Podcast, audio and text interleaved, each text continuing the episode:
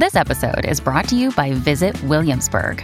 In Williamsburg, Virginia, there's never too much of a good thing. Whether you're a foodie, a golfer, a history buff, a shopaholic, an outdoor enthusiast, or a thrill seeker, you'll find what you came for here and more.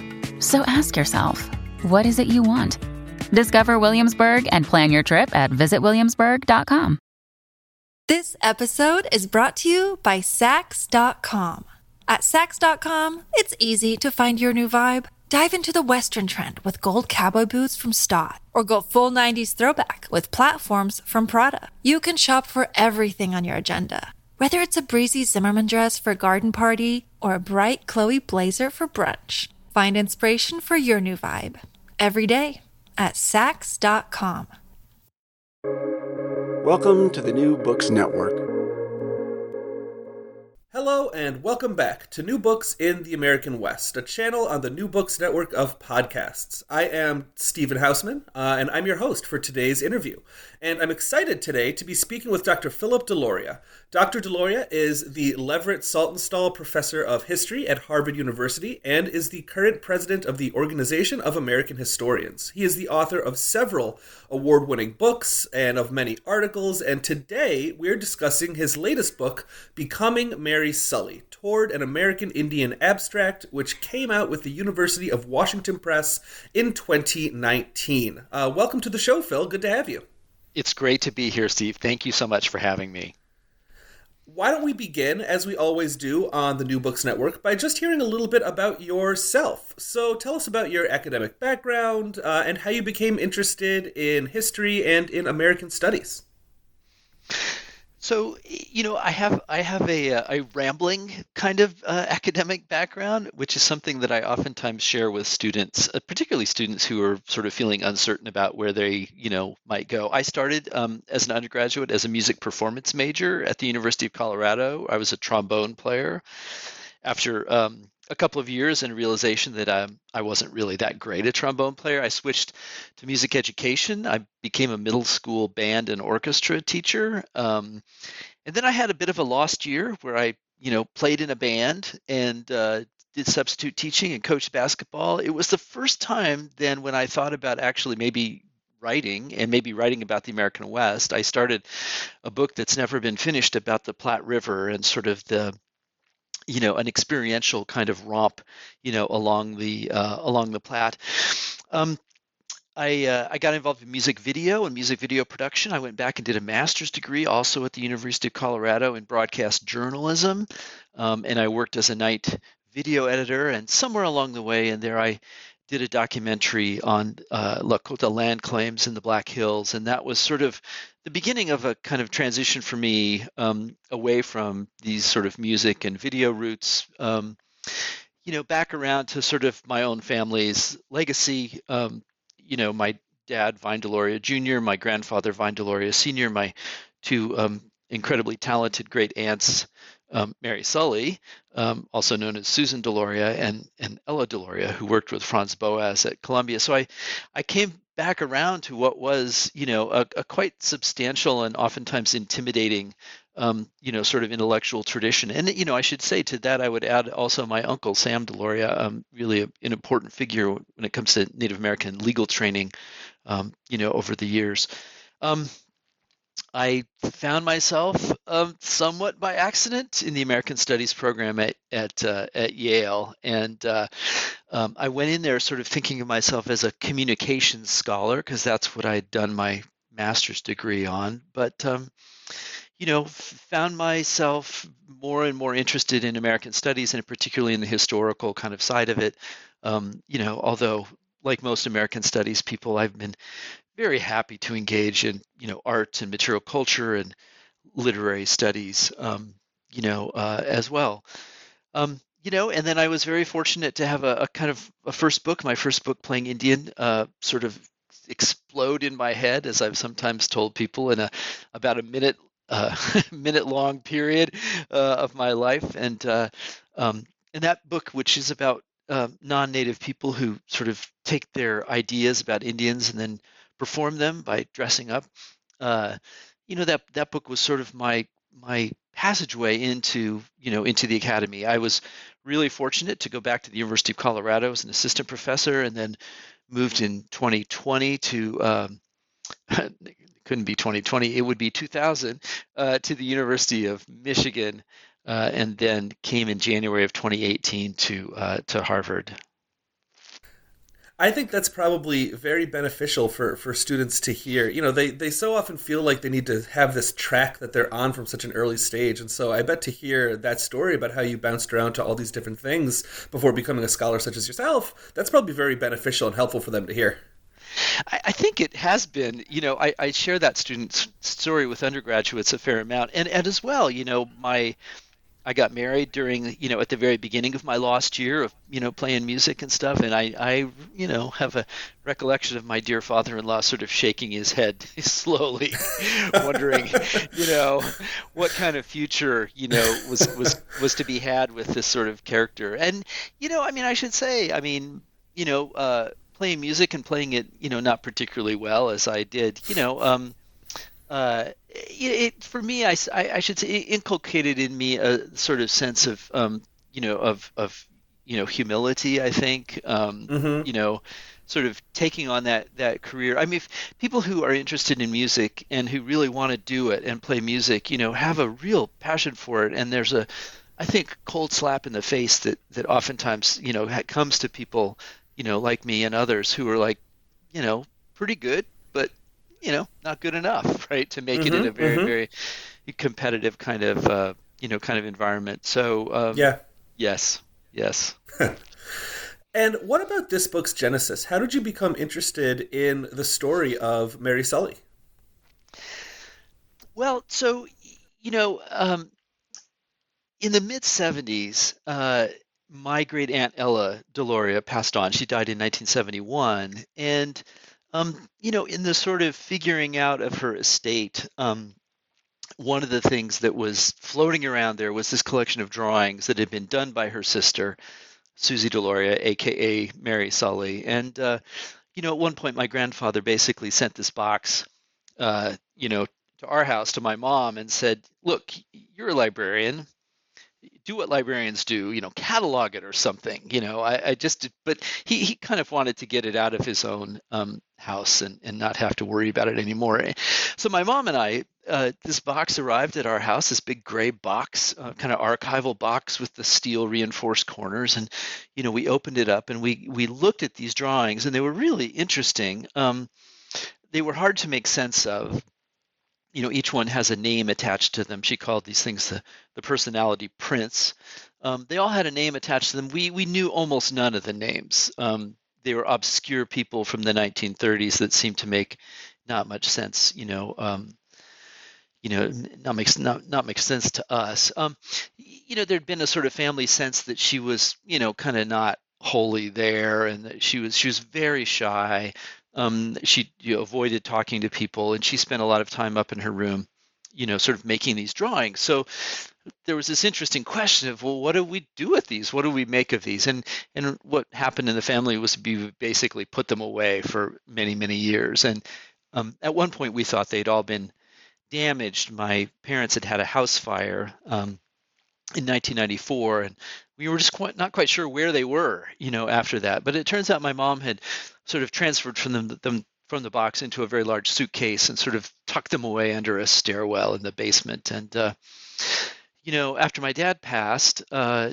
my mom and I pulled them out and looked at them again, but this time you know, with a laptop um, and Google. And uh, so suddenly we'd pull out an image for, let's say, Alice Fazende, and we'd Google Alice Fazende and we'd try to figure out, you know, who she was. And um, what I came to discover was that the more you knew about these people, the more interesting these drawings became. Um, and uh, you know, at one point, I did a very short little paper um, on these um, at a joint conference that was put together by the National Museum of the American Indian and the um, Museum of American Art, uh, the Smithsonian's. Um, and uh, art historians came up to me afterwards and said, you know, this is really interesting stuff. You should do something more with it. And I spent the next decade um, juggling between being an academic administrator and trying to um, trying to work on this book. So it unfolded very slowly,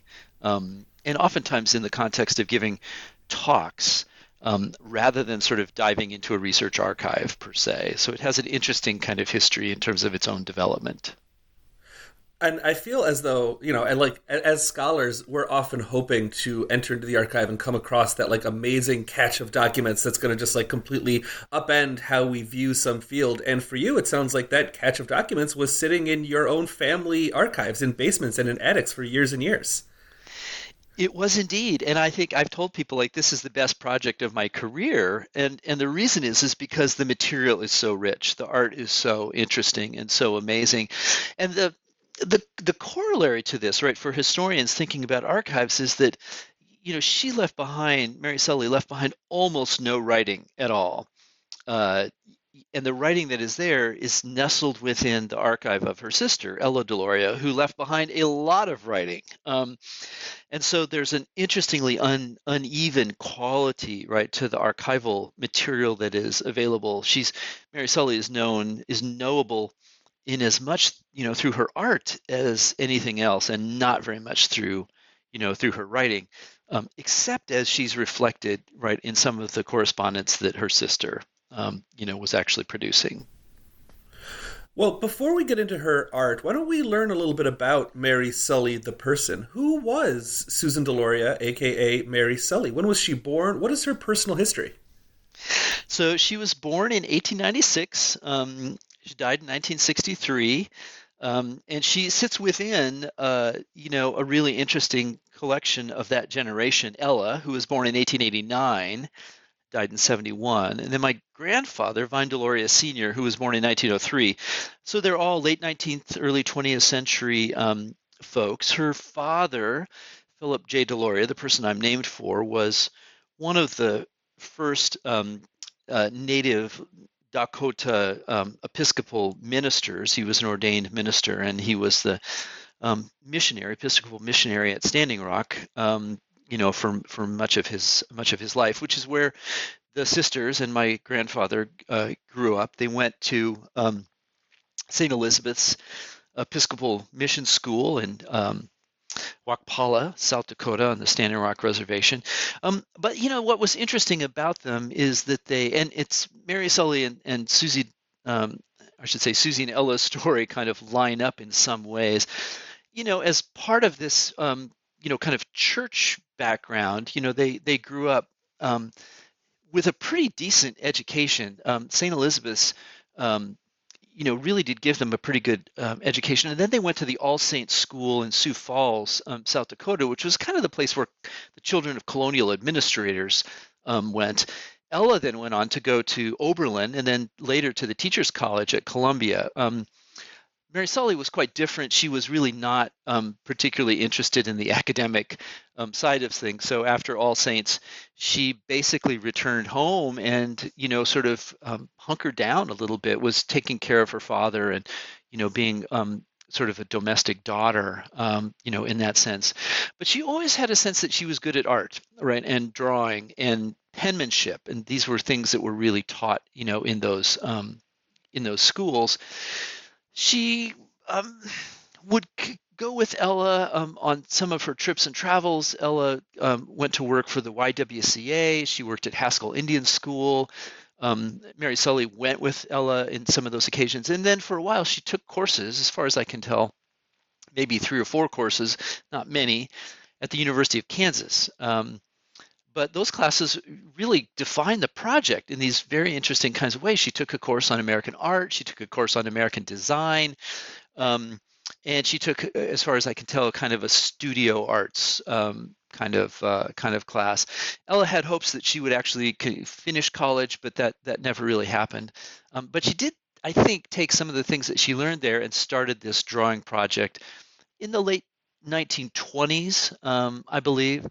Um, really escalated it through the 1930s. She was quite active. Um, there are 134 of these images. They're all triptychs, so it's a lot of drawing.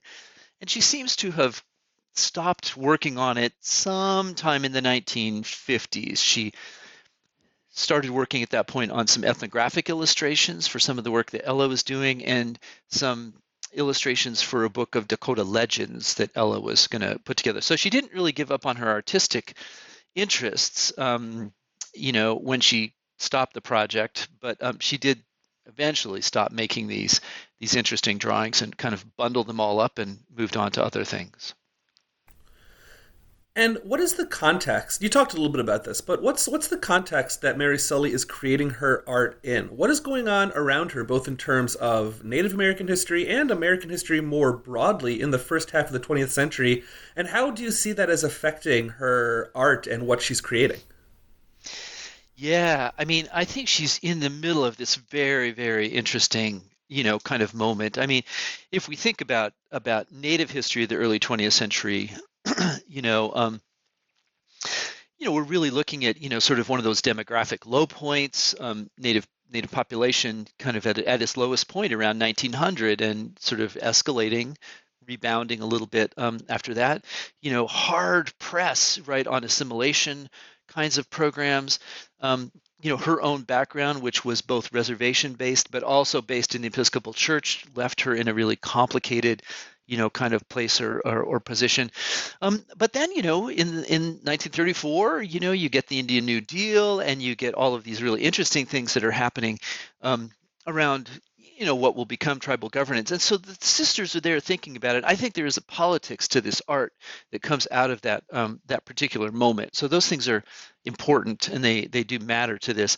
Um, in terms of the aesthetics of it, um, she's very clearly interested in sort of um, modernism as it leaves Europe and comes to the United States in the first couple decades of the 20th century. And I think you can see in her work a lot of the kind of modernist inclinations um, that, that might have shown up in the aughts and the teens and the 20s. Um, she's also really interested in design and industrial design. And that too is a thing that is really kind of happening you know, in the U.S., also with some European roots in those first, you know, first couple of decades. Um, and the design world has, um, you know, they're interested in fabrics and they're interested in, you know, g- g- cloth and wallpaper and um, linoleum patterns and things like this. And there's a certain kind of vernacular opportunity um, contests where you submit your designs, and I think she's a little bit part of that, you know, that world as well. And then there's an interesting world of native arts, which is really, um, you know, also in a kind of an emergent and transitional sort of space. And we can date that to the same sort of periods, you know, particularly in places like New Mexico, where you have museum folks and anthropologists, ethnographers, curators who are trying to sort of think about ways to be patrons and collectors and, um, you know, of native arts. Uh, and that, you know, sort of really amps up in the 1930s and then continues on through through mid-century and into the present present day. But she's quite different, I think, from uh, a lot of those native artists who are either sort of recapturing older, say, pottery traditions or design traditions, um, or who are being kind of sponsored and led into a sort of primitivist um, native arts that makes sense to American modernists, right? Um, and so much of that art is has has kind of canonical you know dimensions to it uh, you know flat backgrounds two dimensional traditional kinds of themes um, you know those sorts of things you know and her art is is wildly different from that is completely abstract in all kinds of interesting ways and i think really does look as much to american modernism um, you know as it does to some of these emergent uh, native arts. It's also, I think it's fair to say that she fits within a kind of category that's really also emergent in the 1930s of sort of folk or vernacular kind of, uh, you know, kinds of kinds of arts, which stands, you know, alongside you know, regionalism and and precisionism and and some of the other kinds of things that are happening in the 1930s. So she's got a very complicated, I think. Um, kind of positioning relative to the arts world, which is why I see her as both a Native American artist, but also an American artist, um, you know, uh, in the broadest possible sense. It can be difficult sometimes to talk about visual art in an audio medium, and I strongly encourage uh, my my listeners to, you know, not just Google image search Mary Sully, but to go out and buy the book as well. But but with that said, can you describe her art style a little bit? Maybe uh, uh, uh, maybe kind of explain what these personality prints look like a bit. How did she choose her subjects? How did she present her subjects? What what does this art look like? Yeah, well, I will do my best to talk about art in, a, in an audio medium. Um, so, as I said, they're triptychs, which is to say they're three panel kinds of works, and they're meant to be suspended, um, connected to each other in a kind of vertical arrangement. They're about um, the top two panels um, are more or less the same size, although curiously, they're not exactly the same size, about 18 by 24. Um, the bottom panel is a little smaller. They are meant to be hung sort of in a vertical arrangement, a top panel, a middle panel, and a bottom panel. And then there's a tag also attached at the bottom. So there are really four panels if you count it that way, uh, a label that has the name of the person that this art is supposed to represent. Um, I know this because the, you know, when we pulled them out of the suitcase, you know, most of them were still connected. She had taped them together uh, in order to sort of put together a couple of shows, small displays that she did primarily at Indian schools, actually, um, interestingly. So, so the top panel, you know, has a kind of symbolic or representational, you know, sort of character, um, but pointing towards abstraction. Um, you know, a lot of times you can uh, tell kind of what's going on um, in the image, but maybe not wholly or completely. So let me give you an example. There's a um, one for a harp player, a harpist named Mildred Dilling. And uh, if you look at the image, you'll see the uh, sort of set of vertical lines, um, which once you realize it's Mildred Dilling, you can understand that these are perhaps representations of harp strings. And then these two colored, very complicated, triangulated sort of figures that come to a fine point at one of these um, lines, which are, um, when you understand Mildred Dilling as a harpist, you can represent them as sort of fingers that are actually playing, you know, on the harp. So it's representational, um, it's abstracted. Um, these are not real fingers; they're multicolored diamond, you know, kinds of shapes. Um, but it is um, can, can, conveys enough uh, information or enough of a message that we understand Mildred Dilling's character is about playing the harp and color is something that Mary Sully used a lot to represent sort of intangible kinds of things, including sound. So the sort of brightly colored triangles here that make up the fingers, um, you know, are wholly consistent with some of the other things she did. Then in the second panel, what happens is there's a design pattern, oftentimes drawing from the images and the iconographies and the color and the pattern of the first um, image. So I tend to think that these were produced in this sequence, the top panel, then the second panel. Um, there's enough evidence that I think it's a reasonable um, you know, kind of assumption.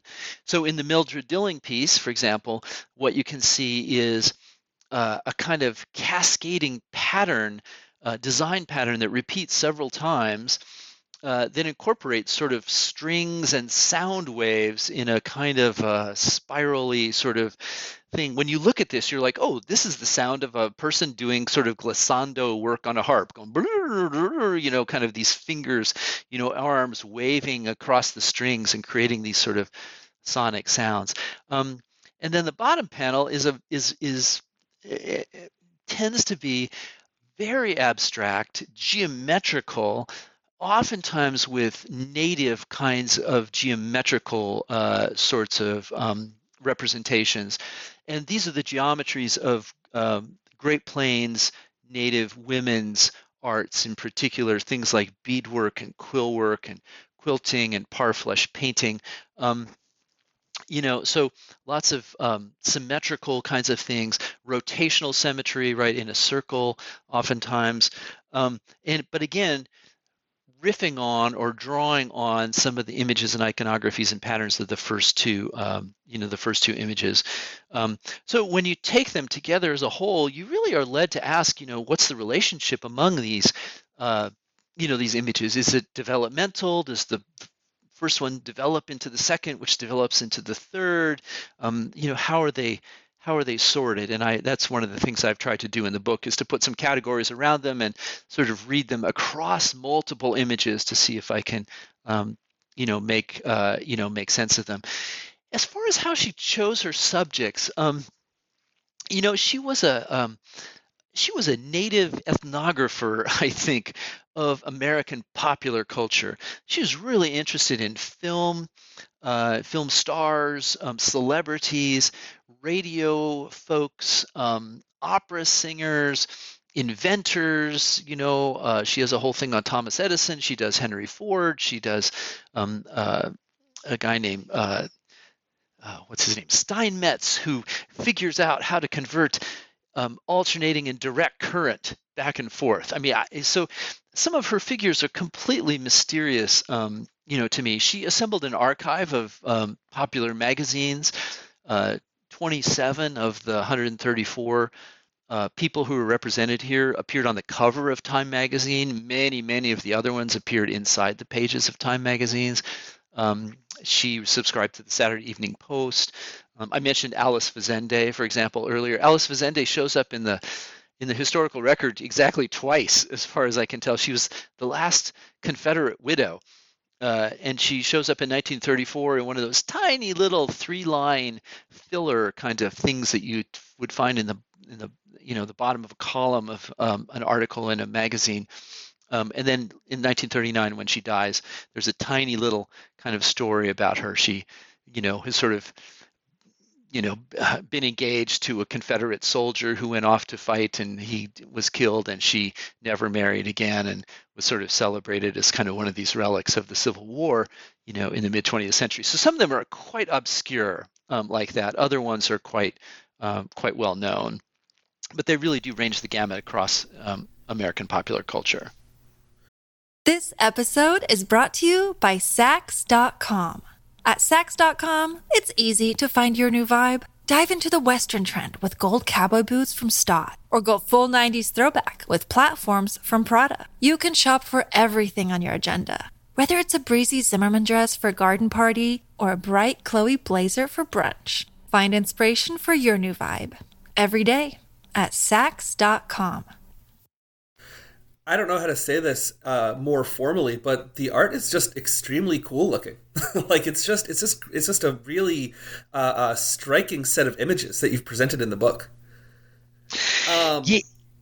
Yeah, I no, sorry, keep going. It, no, it's exactly right, Steve. I mean, it's it's you. It, it sounds odd to describe this stuff, but I think the experience of seeing it, as with so much, uh, you know, art, to be in its presence is really, um, you know, quite something. And you know, for years I resisted um, uh, doing what I should do, which is which I have now done, which is to have an informal, you know, storage and climate controlled and very safe and secure things. I kept it at home and I carried it around with me and I took it out a lot as I was working on the book to look at it because it is so beautiful. I mean, it really is beautiful and it's and it's cerebral. It's quite intellectual.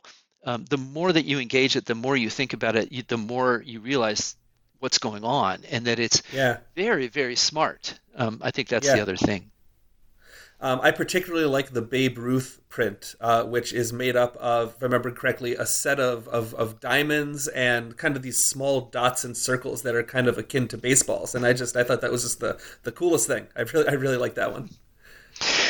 That one is great, you know, because she does both a riff on sort of the diamond as the base, as a, you know, the field for baseball, but also the diamond as a kind of signifier of wealth and flashiness. And she's trying to capture something about Babe Ruth, you know, himself as a larger than life, you know, sort of personality. I mean, if we're talking about baseball, the other um, one that I, I really love is Dizzy Dean, uh, you know, uh, pitcher for St. Louis and a sort of all star in 1934 and won the World Series. And so what she's done there is she has this very interesting uh, kind of a brown diamond um, to reflect the baseball, but also sort of um, kind of a pinstripe, a, sort of a curving pinstripe sort of pattern. And then in the very center of the top image, this baseball.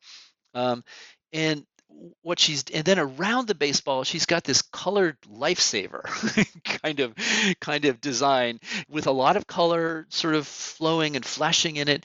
Um, and uh, the stitching on the ball which is in the shape of diamonds matches up with the stitching on sort of these pinstripe kinds of um, things figures that are arrayed around it which are actually very very small rectangles So the eye actually sort of sees a continuity between the rectangles and the, the sort of diamond stitching of the ball, but it's not quite enough of a continuity, right? There's enough distinction.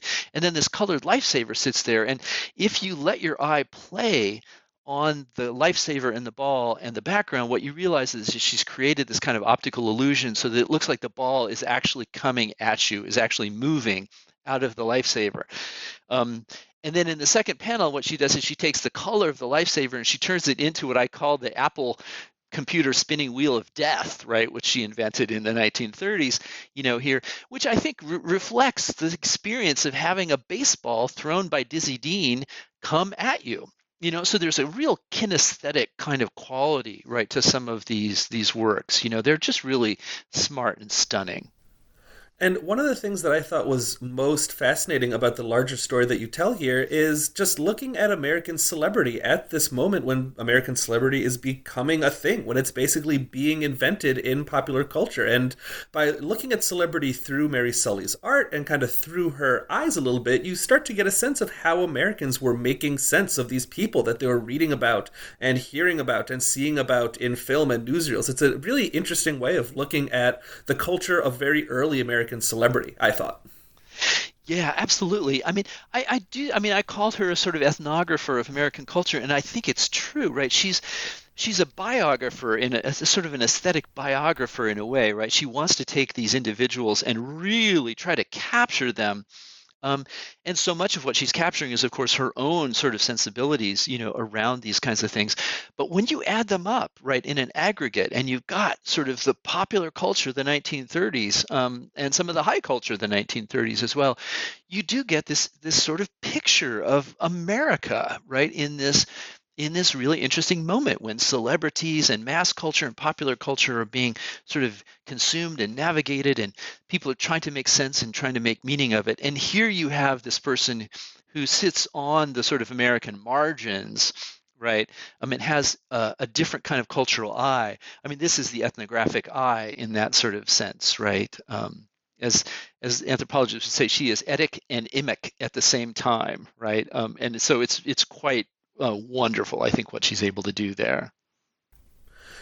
Let's talk a bit more about the arc of Mary Sully's life. And in particular, I'm interested in her relationship with her family during the, the first half of the 20th century when she lived. And in particular, can you tell us a bit about her relationship with her sister Ella?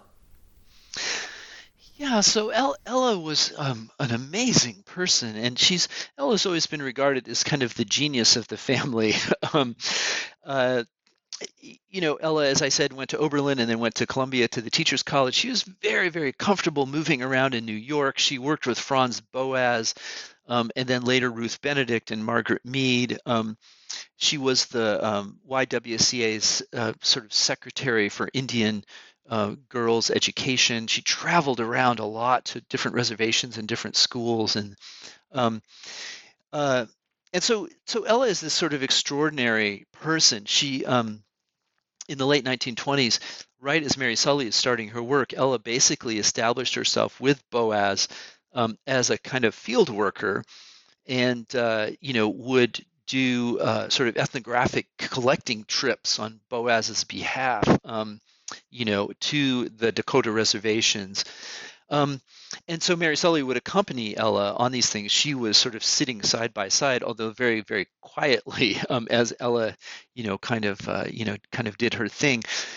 But what I've come to realize is the ways in which that this these two sisters were completely feeding, um, you know, off of one another um, in really interesting and smart ways. They they must have just, you know, had this intense and incredible conversation going on around all the questions that were really central um, you know in that moment. So ella is thinking a lot about race um, race formation. Um, she gets involved in a early project um, that uh, that boas puts together with a, a, social psychologist named otto klineberg.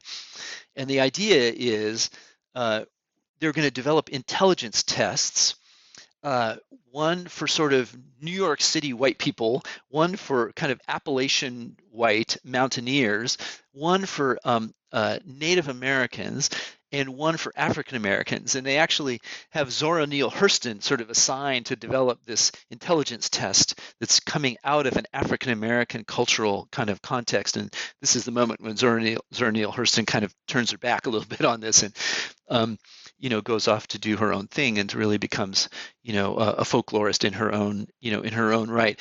But Ella actually develops the intelligence tests. Um, that come out of a Native American context, which will then be administered to people in these other kinds of groups, right? And what they're after is this sort of thing about testing and intelligence and race and culture and environment. And um, so the test is, I mean, I, I, find this to be a very, uh, you know, signal moment, right? The test that Ella comes up with is memorizing beadwork designs, uh, you know, and and this is something that comes completely out of the experience of Mary Sully right? Who's working in exactly that kind of um, you know that kind of medium.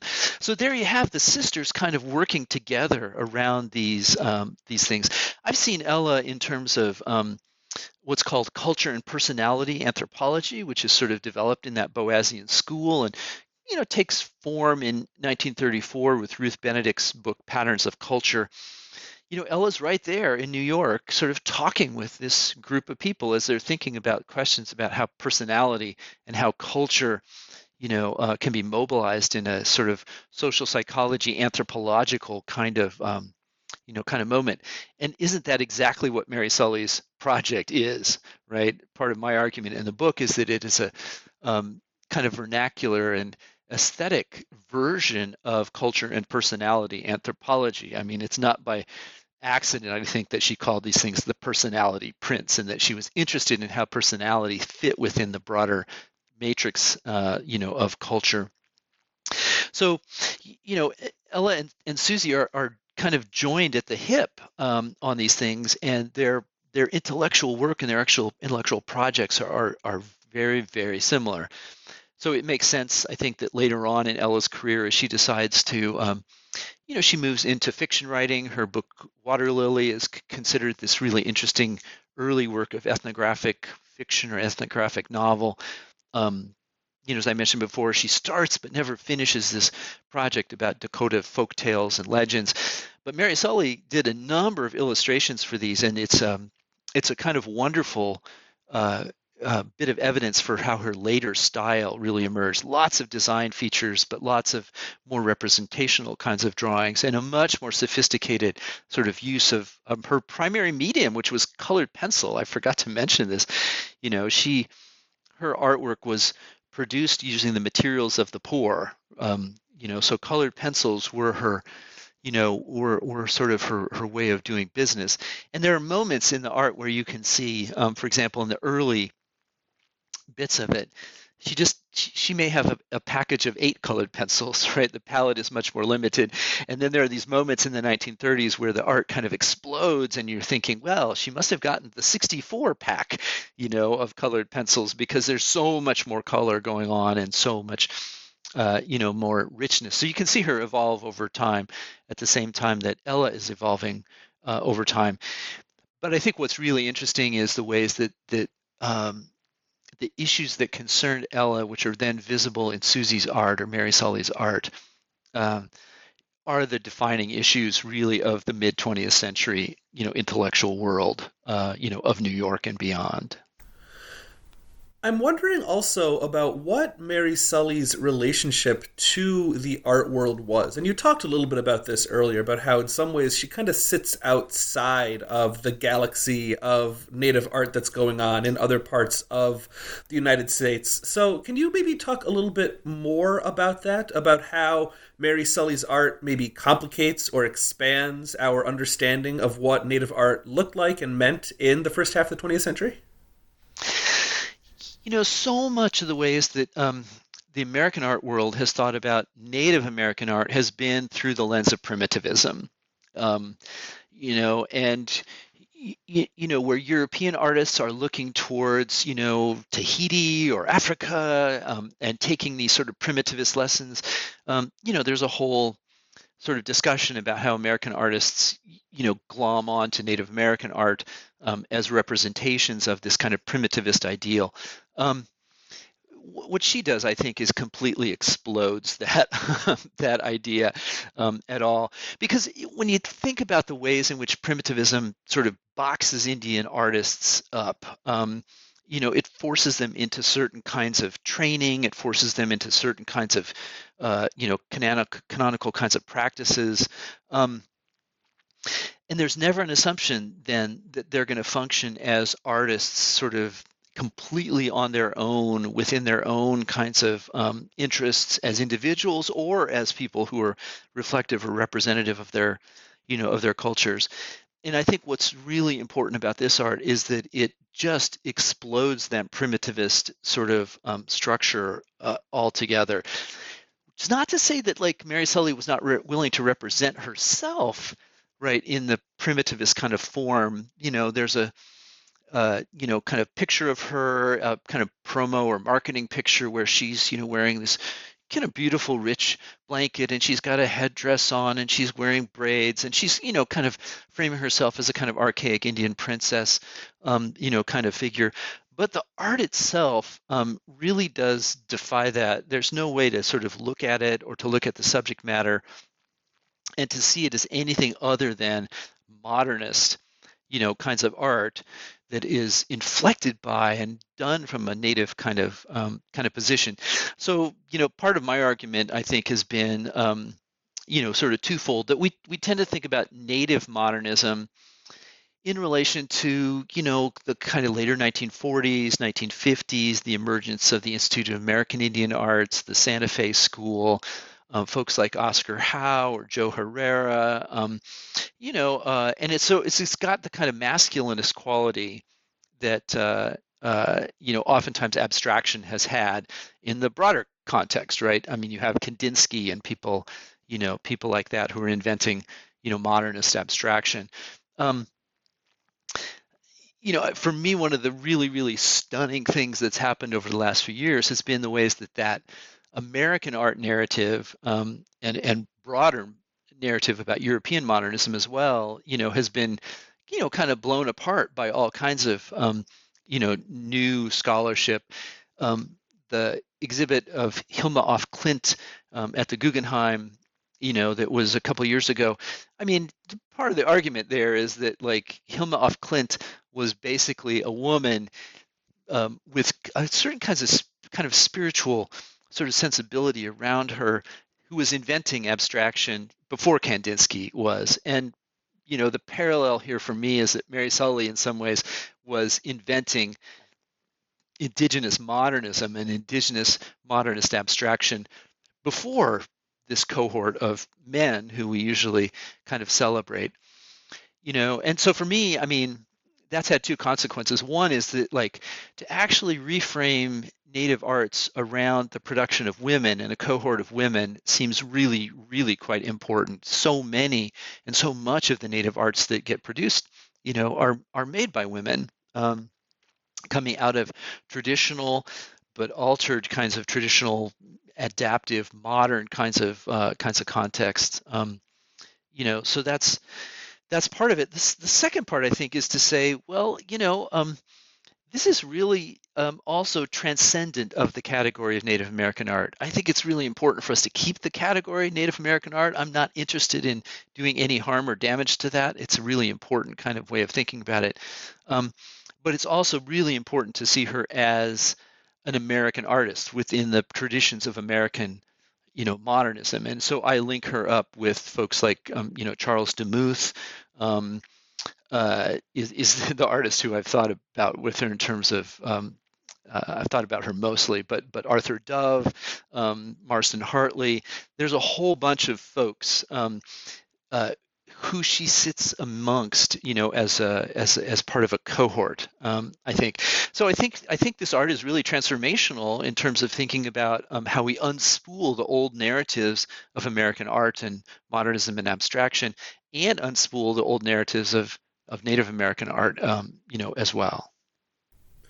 And as we begin to wrap up, I'm curious about how, uh, I guess, how successful that has been. What is, I guess, what I'm asking is, what is the reaction to this book been? You're sort of shining a spotlight on, uh, you know, not a new artist in that, you know, she was making her art almost a, a century ago, but new in the sense that most people have not heard of Mary Sully. So have people begun to recognize her as one of the great Native artists and one of the great artists of her time? Have you had any opportunities to show her work? Do you have any interest in having her work shown publicly? I'm curious, sort of, what what has happened since this book's publication.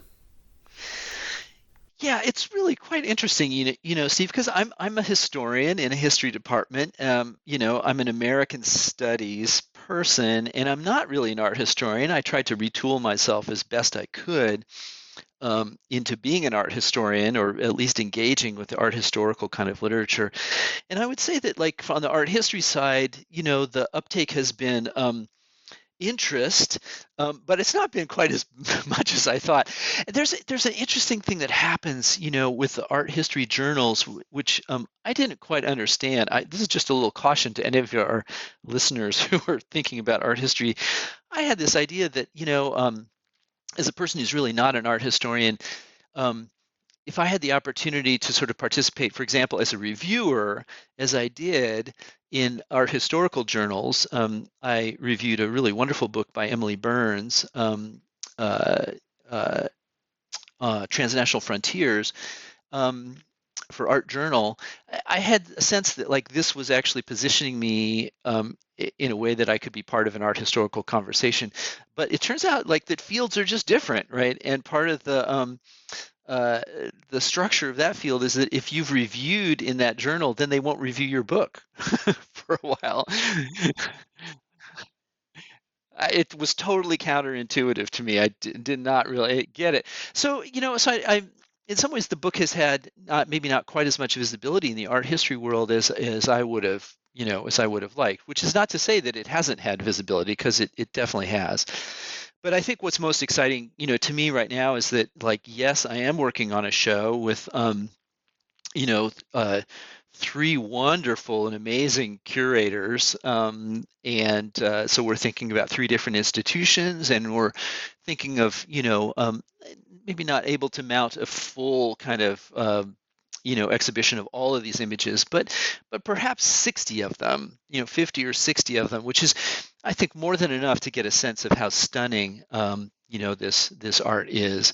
So it is kind of one of the things that is most exciting um, you know right now. And and i should say that the art um, you know was in a really fabulous exhibition called Hearts of Our People that was done out at the Minneapolis Institute um, of Arts and traveled to four different four different venues. And it's unfortunately happened in the midst of covid. But um but i have to say you know i went to two of the openings. I went to the opening at at mia in minneapolis and i went to the renwick in dc and um, saw the art mounted along with right the works of amazing artists at the Renwick, it was sort of flanking this beautiful um, Nora Naranjo Morse um, kind of uh, display. Uh, uh, in Minneapolis, it sort of had its own little kind of transitional sort of um, space, but um, the the art in the show, this Native women's art, um, is just stunning, and and it was really, you know, my wife and I uh, in Minneapolis just stood there in front of the art and just, you know, wept. I mean, I don't think when Mary Sully died, she had any sense that anything would have happened, you know, with her art. I mean, her career was one of, um, you know, of frustration, you know, of poverty.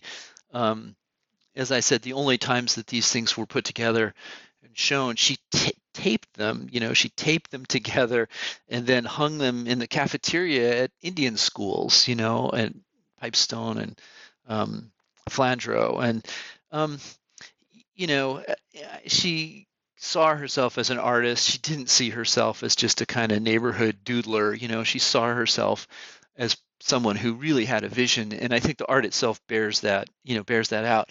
But you know, in her lifetime, I think she realized that none of that was going to come to fruition for her. So, um, you know, to see this mounted, you know, in major galleries in the United States now, um, surrounded by fabulous and amazing art. I mean, it's really, I mean, I'm quite humbled by it, and I, I feel quite fortunate to have a small part, you know, in in in you know in just bringing this art out. It's um yeah, it's as I said before, it really is the project of my career, and in, in part it's because of the sort of you know small part I'm able to play and bringing this amazing thing and creating the experience that you know I know Mary Sully can't necessarily know, but I like to think she's looking down and smiling. If there is one takeaway that you hope your readers come away from this book understanding, what might that be? You know, Steve, I've, I've sort of walked through some of the interventions I think that it that it makes in the American art world, in the world of Native American arts. Um, but in terms of this, I you know I I structured the book to return back around after I think trying to place her in the most cosmopolitan, you know, global kind of context. Um, I did want to turn back at the end of the book to place her in a Dakota epistemological and aesthetic kind of context. And and and if there's you know kind of one takeaway, um, perhaps it is for me it would be to return to that that conclusion where you know, I tried to see her in terms of the uh, aesthetic traditions of um, the double woman, um, which is a cultural figure that Dakota people, you know, have used to talk about um, women sort of on the margins, but who have an incredible sort of artistic, you know, sorts of abilities. Um, and in terms of, she, she at one point, you know, there's a letter where these are referred to. They have this other name. They're called the Luta personality prints, and Luta is this word for red that um, you know signifies arts and aesthetics, quill work. It's associated with quill work, that sort of oldest and highest sort of form of Great Plains Native women's arts, um, but also with the act of honoring. And and it does feel to me like sort of trying to see the art in these Dakota sorts of ways is really really important. It's the you know um, you know it's the cherry on the cake right or the cherry on the sundae at the at the end of it all right is to return back and say like here's this amazing cosmopolitan bit of of work um, and yet it it always already is reflecting you know her sort of sense of herself as a native woman um, in native arts and aesthetic and epistemological kinds of kinds of traditions. I mean that's the nature of her complication um, and i think that's that's the important takeaway for me and finally I always like to get a preview from my guests about what they are working on next. So, since this book has been out for a couple years now, I'm wondering what you've been working on in the interval. Can we get a preview of what your next project might be? Yes, alas, I, I have abandoned the Platte River long ago. I mean, it was, it was, well, I mean, I may, I may return to it. It's, the Platte River is an amazing and fabulous, um, you know, kind of uh, river. To do a river biography of the Platte, I think is, but there's a few people who've done those things, and um, so I've been, you know, I've been working on. Uh, I've been I've been working in two different directions. I mean, one is a series of sort of small writings that really have been taking up um, a bit of a memoiristic kind of um, view of art and music in particular. So I've written, you know, a short little piece about um, TC Cannon's guitar. I'm working on a, a, guitar essay, you know, right now. I've written a short piece about Jerry Jeff Walker, um, the Texas singer-songwriter for, uh, uh, you know, edited collection about sort of the losses of COVID. Um, uh, I've done a couple of little gallery and, and uh, art catalog kinds of essays. So I've I've been trying to sort of like continue the sort of thread that I feel like I have around art and music, and you know, kind of um, you know, art music criticism. Um, the other thing I've been trying to do is I, I just feel like in native you know native history and native studies we're never not going to need explanatory books that try to help tell people how um, we might understand and think a bit about uh, Native political organization, the, the position of Native tribal nations within the United States today, the ways that we tell stories and kind of master narrative. So it's in the sort of tradition of um, folks like David Treuer, for example, who have been trying to write these sort of you know public facing kinds of books. So I've I've got a book that's a series of essays that are thinking a lot about um, uh, sort of native folks in the kind of politics of narrative in the United States um, today. Um, and it's been interesting, right? I think you know in the wake of um, COVID and uh, you know George Floyd and sort of the kind of mass movements for racial justice, um, the emergence of the term BIPOC, for example, things like that. There's been a um, you know uh, Rutherford Falls and reservation dogs and things like that. There's been a you know a kind of noticeable you know presence of the indigenous right in American culture over the last couple of years. Um, and yet, you know, it it's always felt to me that the the eye in the BIPOC is is still a skinny eye, you know, and and I like this book that I've been working on. This little set of essays is an effort to kind of fatten that up a little bit, um, you know, if if possible. So it talks a bit about law, about the Constitution, a bit about how we think about slavery, um, about how we might tell some alternative American stories. But you know, um, I'm a, I'm busy. I'm busy with stuff. It's not it's not going as fast as I would like. Dr. Philip Deloria is the Leverett Saltonstall Professor of History at Harvard University and is the current president of the Organization of American Historians. His newest book is Becoming Mary Sully Toward an American Indian Abstract, which came out with the University of Washington Press in 2019. Thank you so much for joining me on the show today, Phil. It's been a pleasure. It was a pleasure being here, and thank you for the conversation, Steve. I do appreciate it.